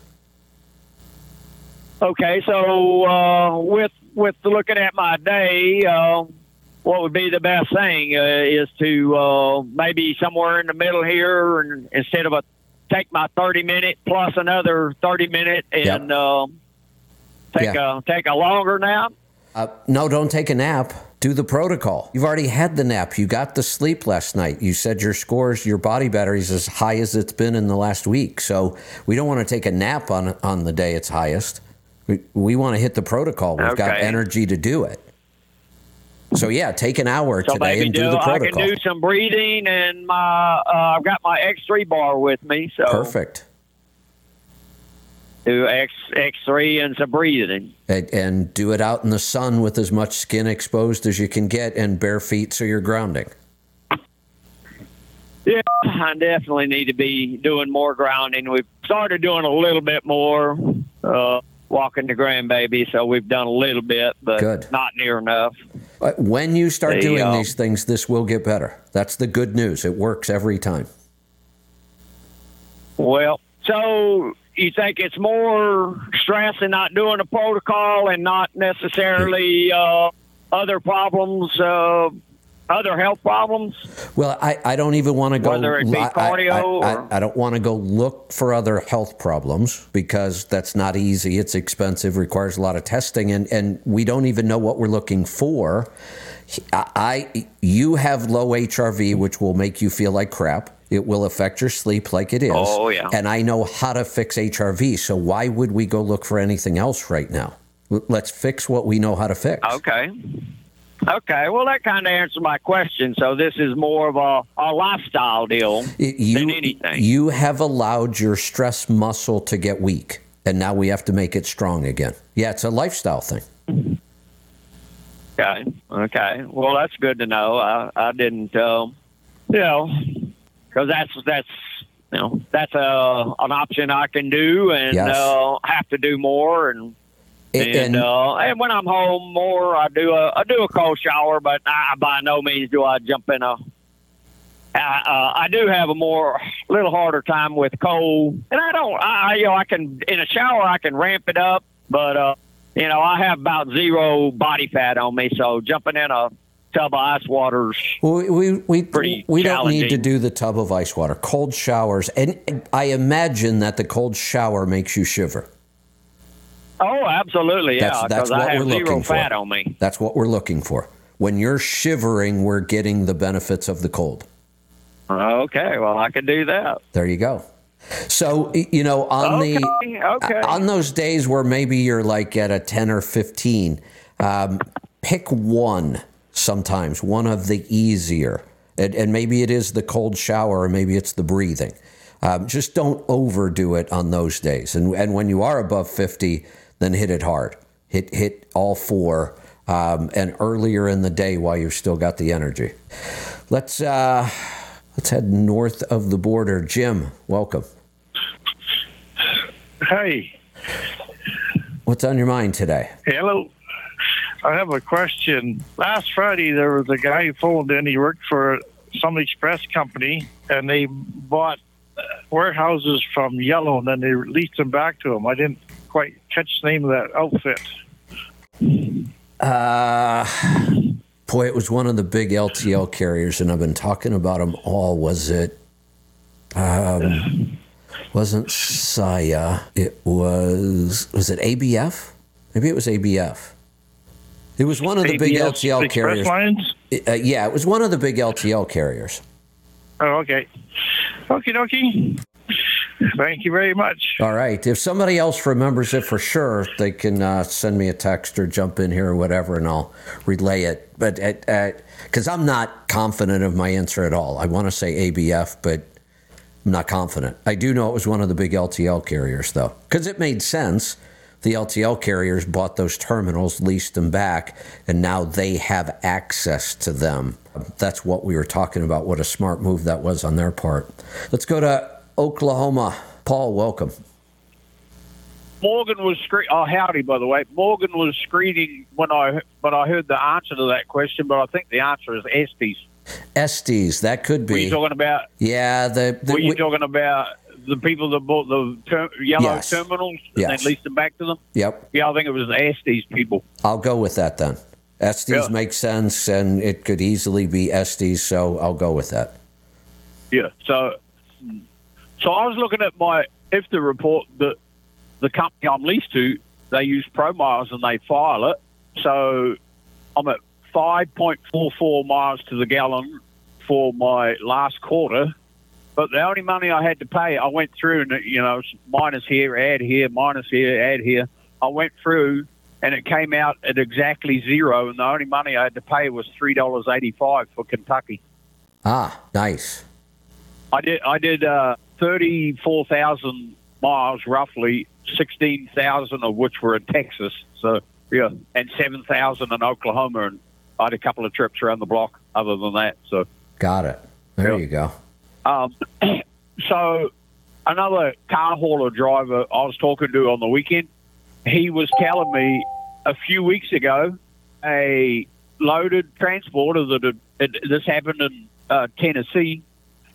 He had not long left the plant with a Nissan Leaf electric vehicle on the back top position on his trailer, and that car caught fire while he was riding down the road. So he stopped. I get, I guess either he kept an eye on his mirrors or someone told him on the CB or whatever. I don't know. So, but he stopped. He got the car off from underneath it, and then he unhooked his trailer. Fire brigade showed up. Six thousand gallons of water they pumped onto that car, and supposedly it went out. And he hooked onto his trailer to go back to the plant, and this is on the interstate. And he went to the next exit to turn around and go back to the plant, and it ignited again. Oh boy. Yeah, I've been hearing a lot of this. So, yeah, well, uh, so I, you know, I don't haul a whole lot of electric cars, but I've had a few over the years. But I kind of decided on the weekend if I do get any electric vehicles, they are not going on my truck because if, if I got it behind the sleeper, I can't do nothing to get it get it off or get away from it. Oh, At least that's if right. it's on the trailer, I can unhook the trailer yeah, and you pull can away. get away. So- That's good Yeah. thinking. Yeah. so, but uh, I've uh, I'm going to talk to the company I'm leased to and find out what happens.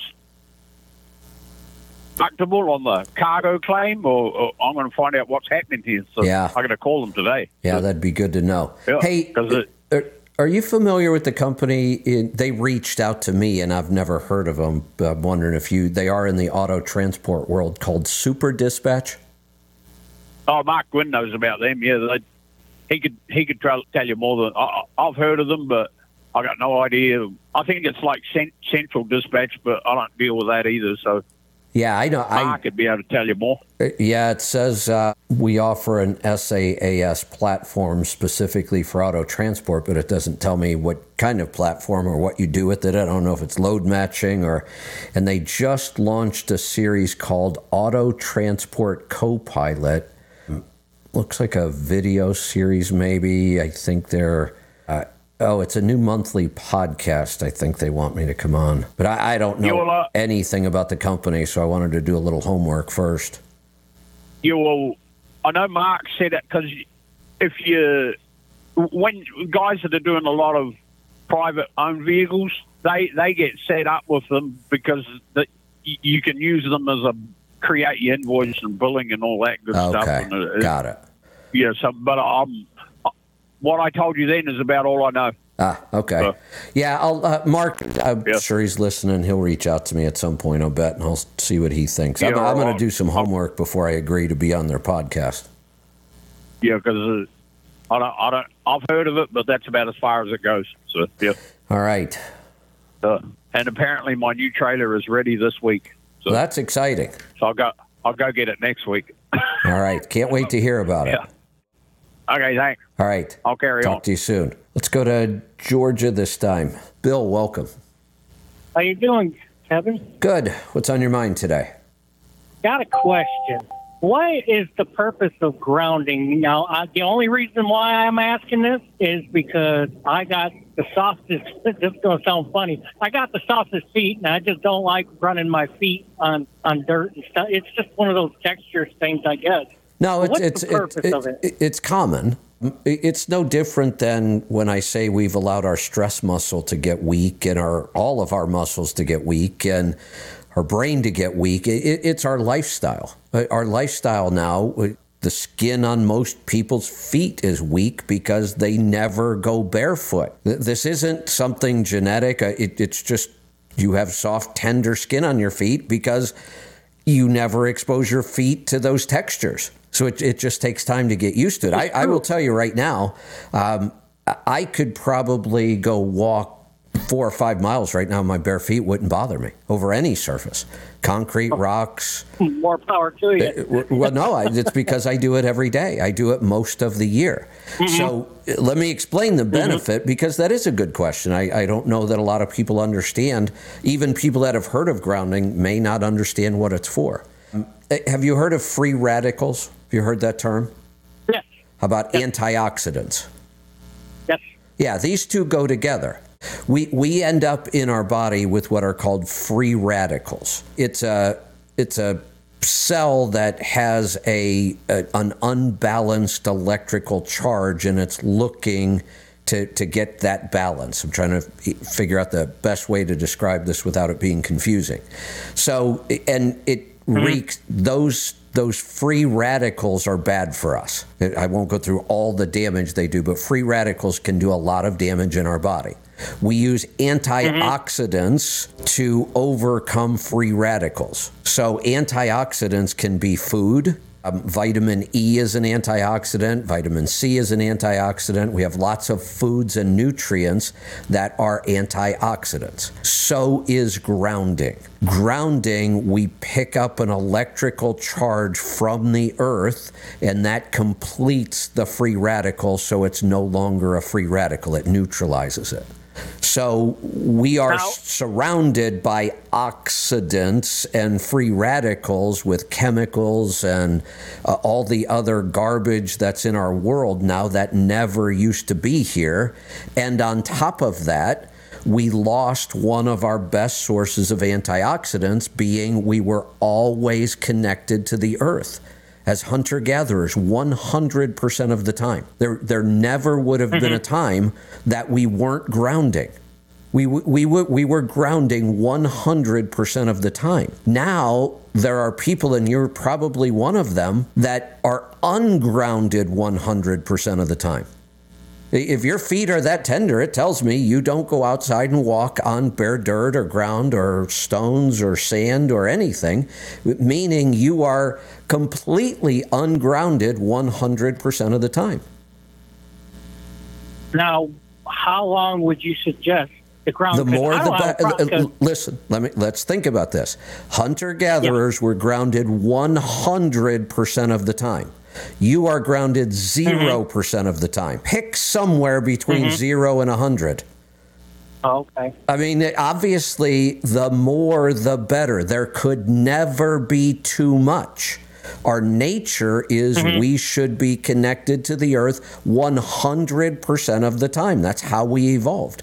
So there could never, ever Okay. be too much grounding. So your goal should always be to get more. Okay. Okay. I appreciate it, boss.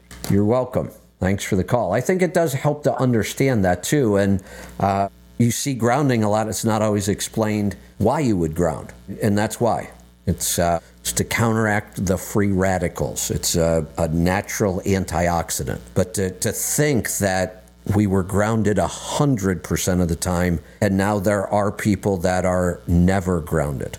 They're ungrounded 100% of the time. That it, it has to cause health issues. All right, it looks like we're going to wrap this up for today. Um, I am actually going to go work on my keynote for the rest of the day. Um, keynotes are challenging for me. I've got to get buckled down and get serious about this one because keynotes don't come easy. Um, the rest of this stuff's pretty easy for me. I have material that I've been talking about for years. I'm pretty good at it. But keynote stuff I've got to work at. So, time for me to buckle down and start doing the hard work. I'll see you back here tomorrow for the Power Hour. I have no idea what my schedule looks like this week, but we'll uh, we'll figure it out. Um, all right. Okay. Uh, nothing else going on. So we'll wrap this up and I'll see you back here tomorrow. Be safe, be profitable, be fit and healthy. Always do the hard work and master the journey.